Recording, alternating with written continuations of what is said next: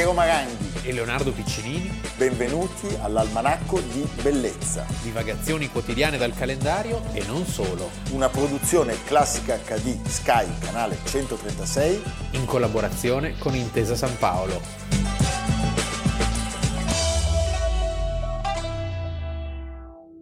I do, I am. She talks like a parrot. What is going on with you, Maria? I feel pretty, oh so pretty. I feel pretty and witty and gay, and I pity any girl who's in me today. I feel charming, oh so charming. It's alarming how charming I feel, and so pretty that I hardly can believe I'm real. See the pretty girl in that mirror there. Who can that be? Such a pretty face, such a pretty dress, such a pretty smile, such a pretty me. Almanacco di bellezza 29 novembre abbiamo iniziato con l'adorato Lenny Bernstein o Bernstein. In americano Bernstein.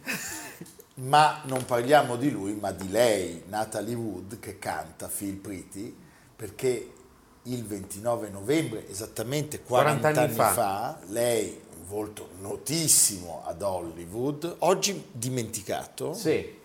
viene ritrovata morta. Lei era stata fine misteriosissima. fine molto misteriosa, con una letteratura lunghissima e con molte ipotesi di reato che gettano ombra sulla figura del marito. Pensa che addirittura Peter Bogdanovich fece una miniserie televisiva sul caso Natalie Wood, perché in effetti è interessante, ci sono tutti degli elementi Eh sì.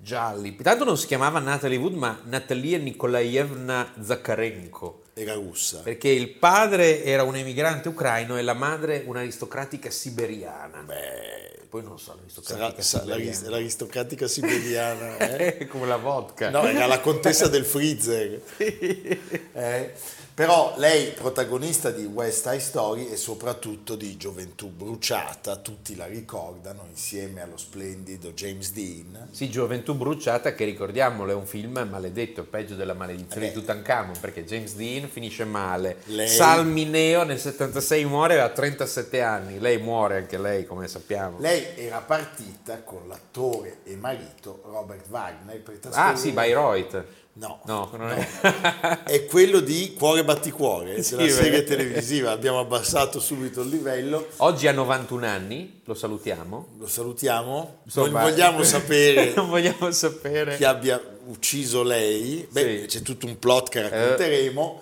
E loro dovevano trascorrere un weekend a bordo del loro, loro yacht, lo Splendor, Dal nome dello splendore nell'erba, il film di Elia Kazan. Elia Casani. Sì, lei è in realtà ha una carriera lunghissima a dispetto dei suoi 42 anni, ha una carriera lunghissima perché esordisce Parte- già a 9 Sì, sì, anni con dei gran film con Mankiewicz, con eh, Miracolo sulla 42esima strada e poi appunto la consacrazione da adolescente. Eh, gioventù bruciata ha eh, 15 anni, tra l'altro ecco la sorella Lana Wood che ha 75 anni ha appena dato alle stampe un libro che si chiama Little Sister perché era la sorella minore su di lei insomma. e in questo libro sostiene che Natalie Wood sarebbe stata abusata da Kirk Douglas, No. niente po', po' di meno che, no, in un hotel Aiuto. di Hollywood. eh, Cioè, Hol- oggi Hollywood Babilonia, lasciami sì, dire. poi sì, con- col senno di poi, però non avrebbe mai detto niente per non eh, rovinare la carriera, eccetera. Però una dichiarazione quasi delle ultime settimane. Mamma mia. Sì.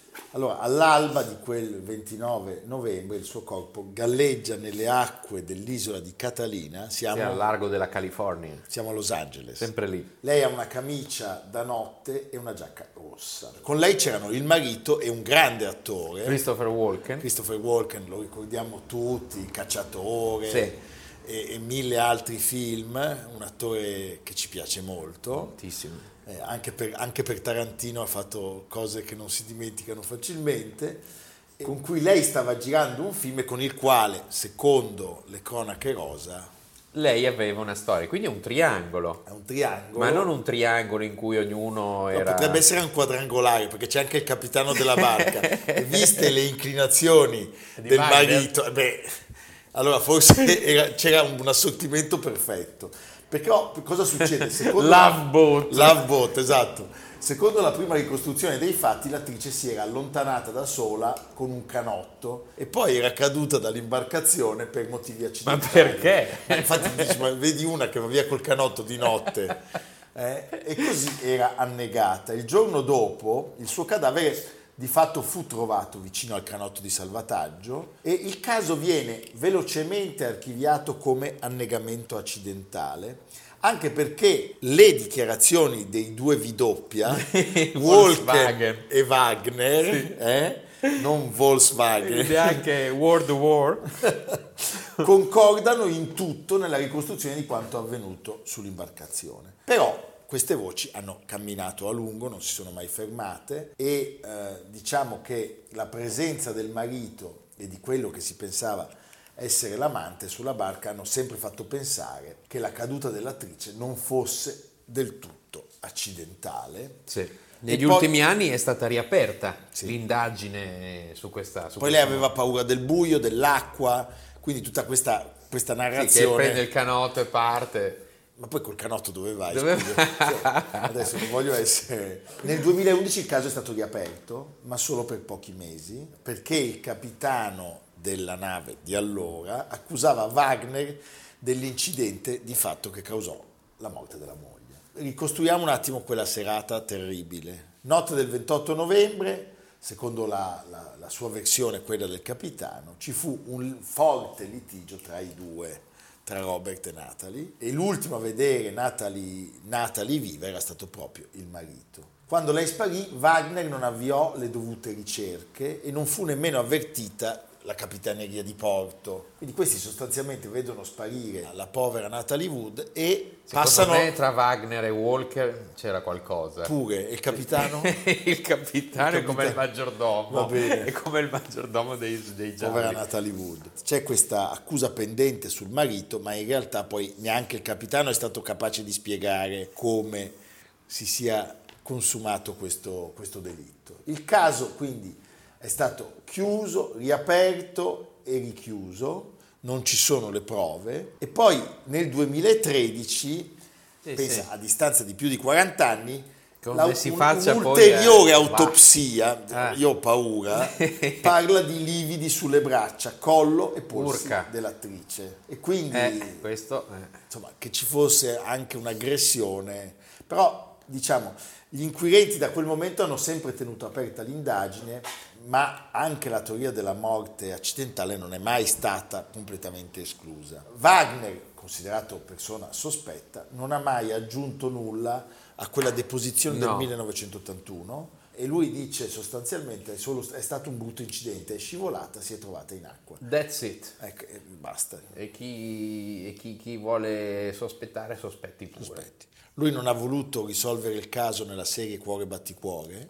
dove indagava appunto su morti sospette. Chiaro che è un po' crudele il modo in cui questa donna è stata dimenticata, trovo, proprio si è sommersa. Sì, è stata, Eh? ricordiamolo, due volte candidata all'Oscar, alla prima appunto in Gioventù bruciata, la seconda in Splendore dell'erba eh, Di di, Elia Elia Kazan. Kazan con Warren Beatty al suo esordio, fu candidata all'Oscar ma le fu preferita la nostra grande Sofia Loren Beh, per, la, ciociara. Vediamo un passaggio da Gioventù bruciata, Leo, va bene? Sì, Prego. It's so easy. Why is it easy now?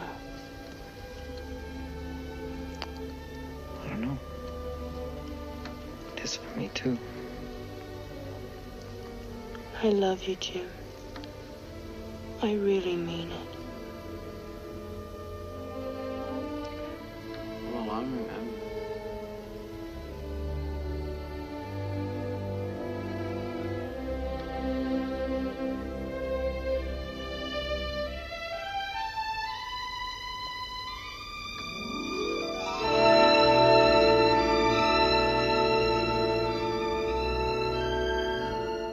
Ricordiamolo Leonardo, dopo Gioventù bruciata arriva anche John Ford e con lui John Wayne.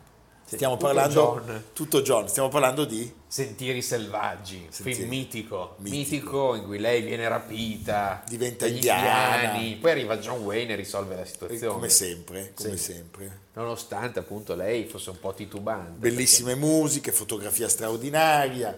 Beh, insomma, Poi abbiamo ricordato appunto Splendore nell'erba e da lì deriva il nome della- dello Splendor. yacht Splendor che viene cambiato perché in origine aveva un altro nome, mai cambiare nome alle navi. non si deve. Non si deve, Non si deve. mi raccomando, tu che sei uomo d'acqua, Sì. di mare. Sì, ma io affi- affitto, affitto delle botti con cui vado a pescare.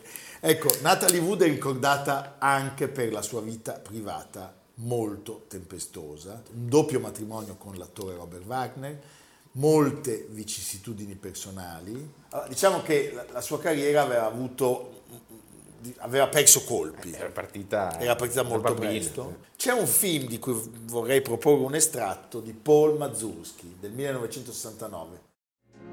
Lord, we don't need another mountain. There are mountains and hillsides enough to climb.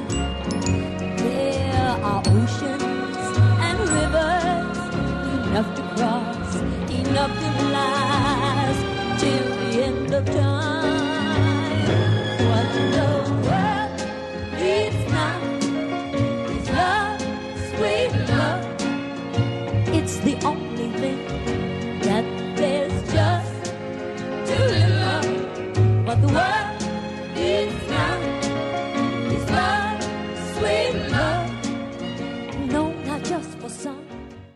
titolo è Bob e Carol Ted e Alice.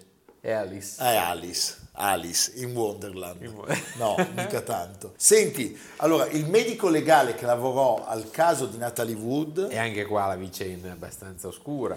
no, perché senti Eh. che storia, era lo stesso che aveva seguito quello della morte accidentale di un mostro sacro della storia del William cinema. Holden. William Holden. E con chi stava William Holden? Con Stephanie Powers. E chi è Stephanie Powers? Era quella che lavorava con Wagner. Nella serie Non lo so. Cuore batticuore. Ah! Con il maggiordomo Lionel. Vedi. Eh, Quindi, insomma, E, e- e questa Stephanie era stata portata sul set Wagner. proprio da Wagner. E poi parliamo di lui. Allora, lui ha interpretato molti film, lo ricordiamo anche, è uno dei, dei 5.000 attori maschi della Fox che recitano, no, che recitano nel giorno più lungo. È vero. Per 30 secondi praticamente. Il suo film preferito è Un bacio prima di morire, 1956. In questo film, questo è un po' inquietante, il personaggio, il suo personaggio, spinge alla morte la fidanzata e cerca di farlo sembrare un, un Si suicidio. era immedesimato troppo? Lo so, però insomma, diciamo che è un caso ancora aperto. Il caso è aperto. caso è aperto.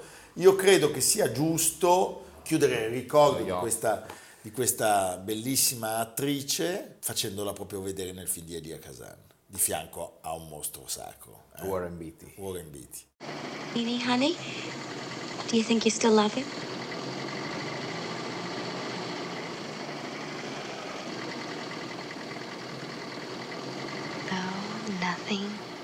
Bring back the hour of splendor in the grass, glory in the flower, we will grieve not, rather find strength in what remains behind.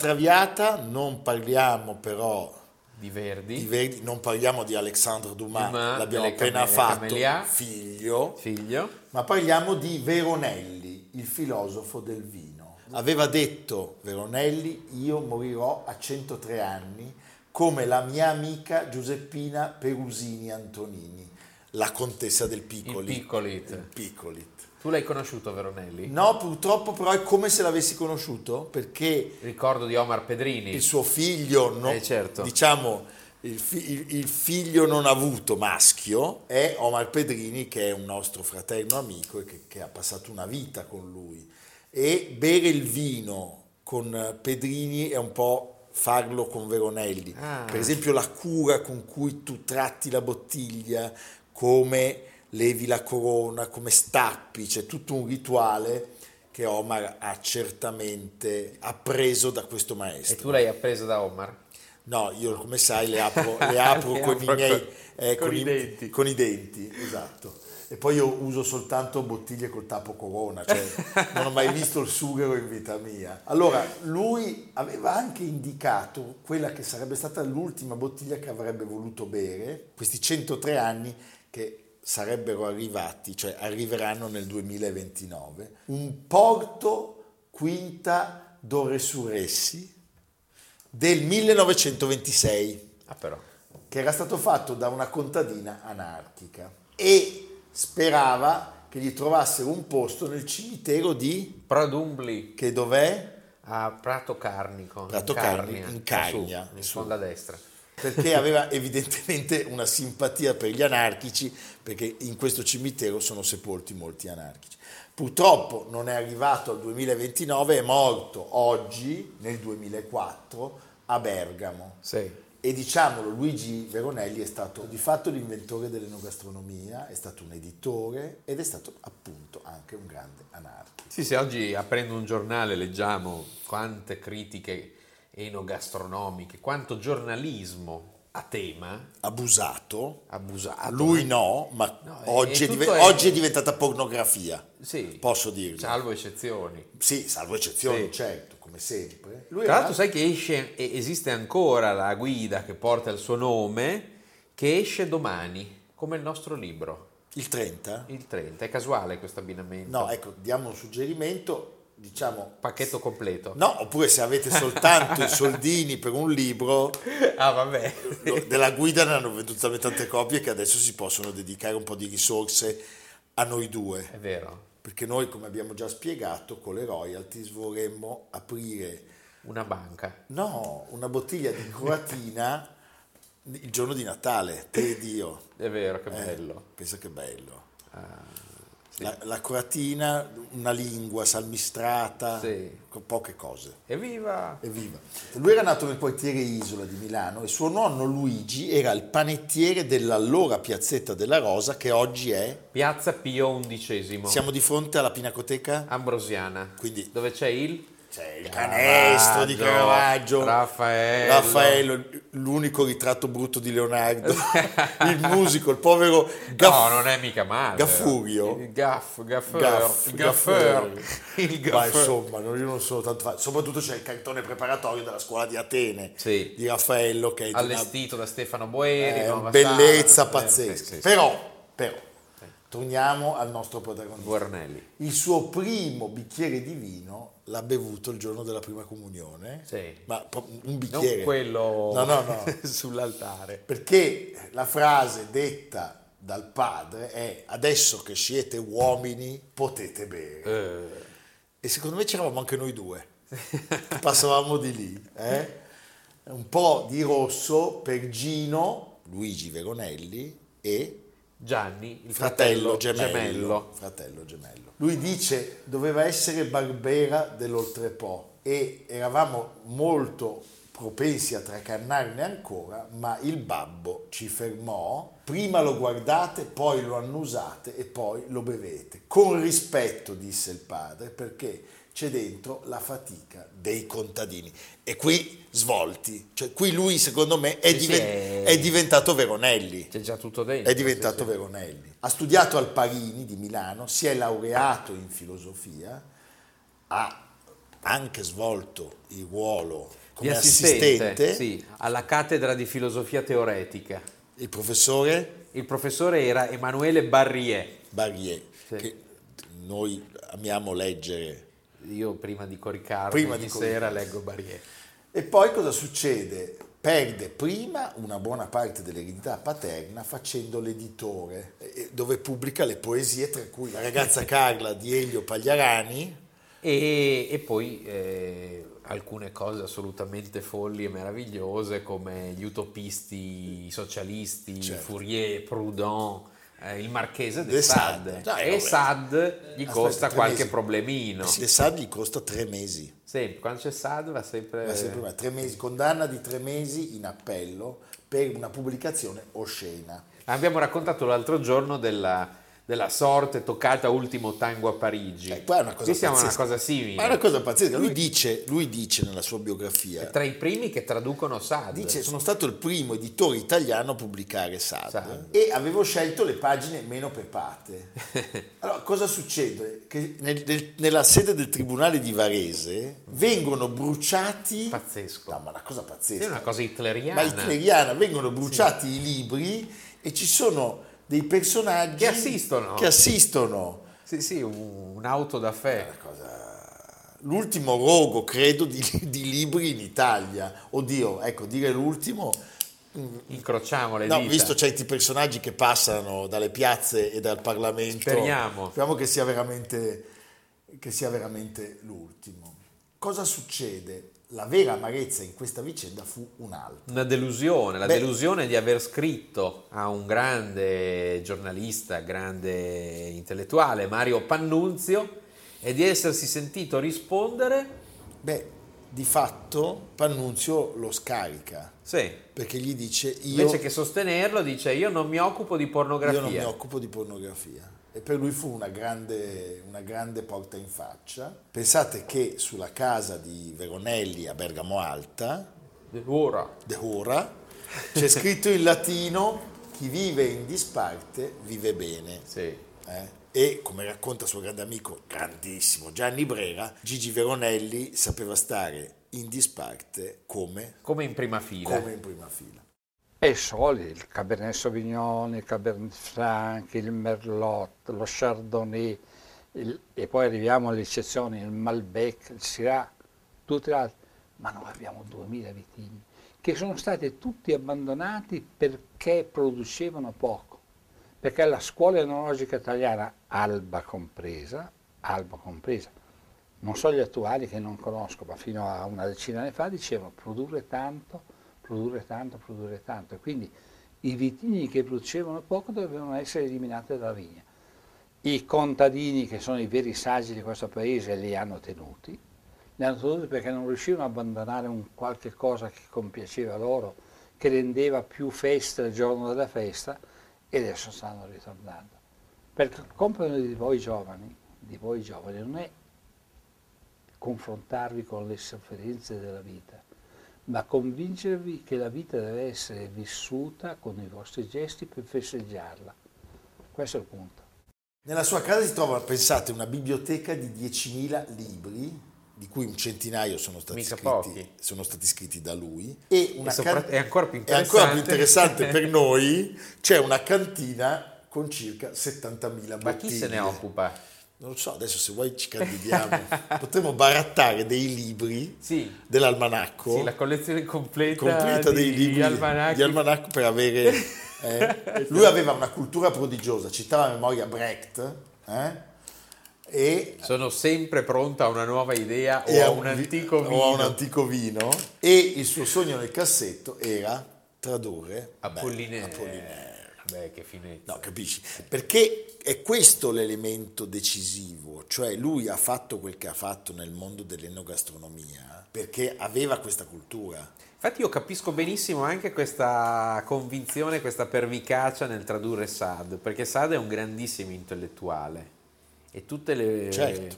le perversioni e le porcherie sono frutto del suo cervello. Lui avrebbe avuto ancora altri problemi, sei mesi per istigazione ad adunata sediziosa nel 1980, c'era una manifestazione per il prezzo delle uve, i finanziamenti del governo non arrivavano mai e sul palco delle autorità si erano alternati il bianco, il nero, il rosso, il verde. Mancava Veronelli. Mancava Veronelli, il suo amico Giacomo Bologna gli dice va su anche tu a sobillare un a po'. sobillare. Naturalmente, bam, condanna subito. eh? Beh, stupendo. Loro avevano bloccato la stazione ferroviaria. lui era al ristorante. Istigatore, era No, lui- no, ma lui dice mi hanno accusato e mi hanno condannato per l'istigazione, ma in realtà mentre bloccavano la stazione, sai dov'era? Al Al ristorante. ristorante. Lui era al Eh, ristorante. il cattivo maestro, si Eh. direbbe. E poi però i finanziamenti arrivarono. Leonardo sapeva anche essere don chisciottesco. Per esempio, Si metteva in testa di combattere la Coca-Cola perché non indicava tutti gli ingredienti. pensa, Che bello. battaglia persa in partenza. eh, in partenza. Beh, mi è molto simpatico.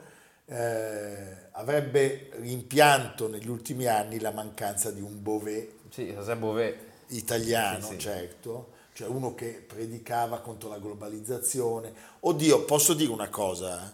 però forse mi sbaglio, ma noi abbiamo Carlin Petrini. Stavo per dire la stessa cosa, è vero. Cioè, Carlin, Un applauso a Carlin Petrini. Carlin è un personaggio Sì, sì. anche superiore a Beauvais. per Non c'è me. dubbio, è molto più, più saggio e Sì, più certo. intellettualmente preparato. Lui ha scritto per molti anni, è stato per oltre 21 anni il collaboratore del giorno e poi in tv aveva fatto un programma Molto popolare. molto popolare a tavola alle 7 Con Aveni. con Aveninchi, che simpatica Aveninchi.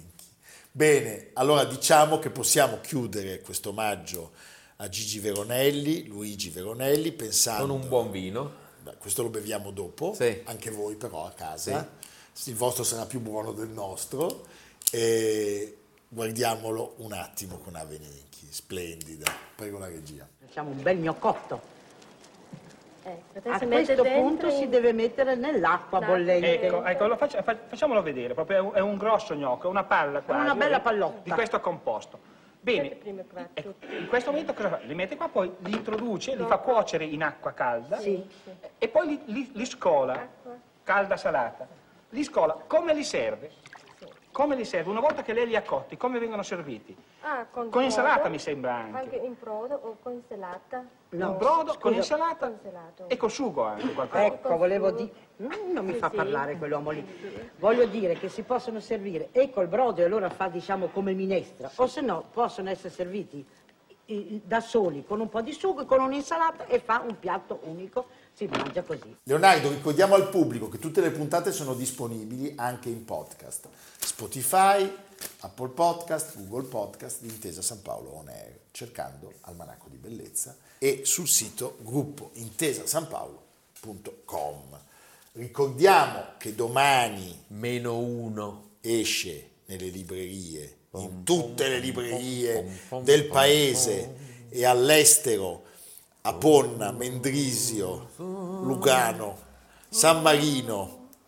E, e nella libreria personale anche di Papa Francesco, no non Sì, credo, no, Beh, ma mandiamo arriverà una copia, mandiamo la sì, copia, che- mandiamo che- la copia. Al primo gesuita piemontese Papa, scriviamo. È vero, bello, Eh? sì. Beh, esce il nostro libro, chiediamo a Leonardo, e io sono già un uomo felice perché Veronelli è morto a Bergamo e io ho visto Alta. una, alta, io ho visto una fotografia a Bergamo Bassa. bassa. Sì, no, qui c'è di fianco, sì, Gian Andrea Gavazzini perché fino al 5 dicembre c'è ancora il Festival Donizetti Opera e ha da poco riaperto il teatro Donizetti sul sentierone, no? Ha scritto Carla Moreni sul Sole 24 Ore, gli amanti del rosa salmone rimarranno delusi perché quella tinta un po' fanè che sapeva di confettini, favole e glassa della torta è scomparsa. Dopo due anni di lavori c'è il colore originale, un grigio chiaro elegante modulato su diverse sfumature ideali per mettere bene in risalto i rilievi decorativi delle pareti. Questo è il teatro Donizetti che aprì a fine Settecento, anche se il teatro attuale Certo. è di fine Ottocento. Assolutamente. Sopra a Bergamo Alta i rappresentanti delle famiglie nobili gli contrapposero un rivale, incuneato snello tra i palazzi aristocratici, con l'incubo dei rintocchi del campanone della torre civica. Il teatro sociale, come i tanti teatri sociali che si trovano in tante parti d'Italia. Il teatro di Città fu intitolato a Gaetano Donizetti, l'eroe musicale cittadino venne così riscattato dalla nascita poverissima in Borgo Canale. Il cantiere è durato più di due anni ed è stato anche così eh, toccato dalla tremenda pandemia che proprio a Bergamo ha avuto tanti lutti. Un faro nella Bergamo dei morti di Covid con budget e tempi rispettati, anche Beh. questo è molto importante.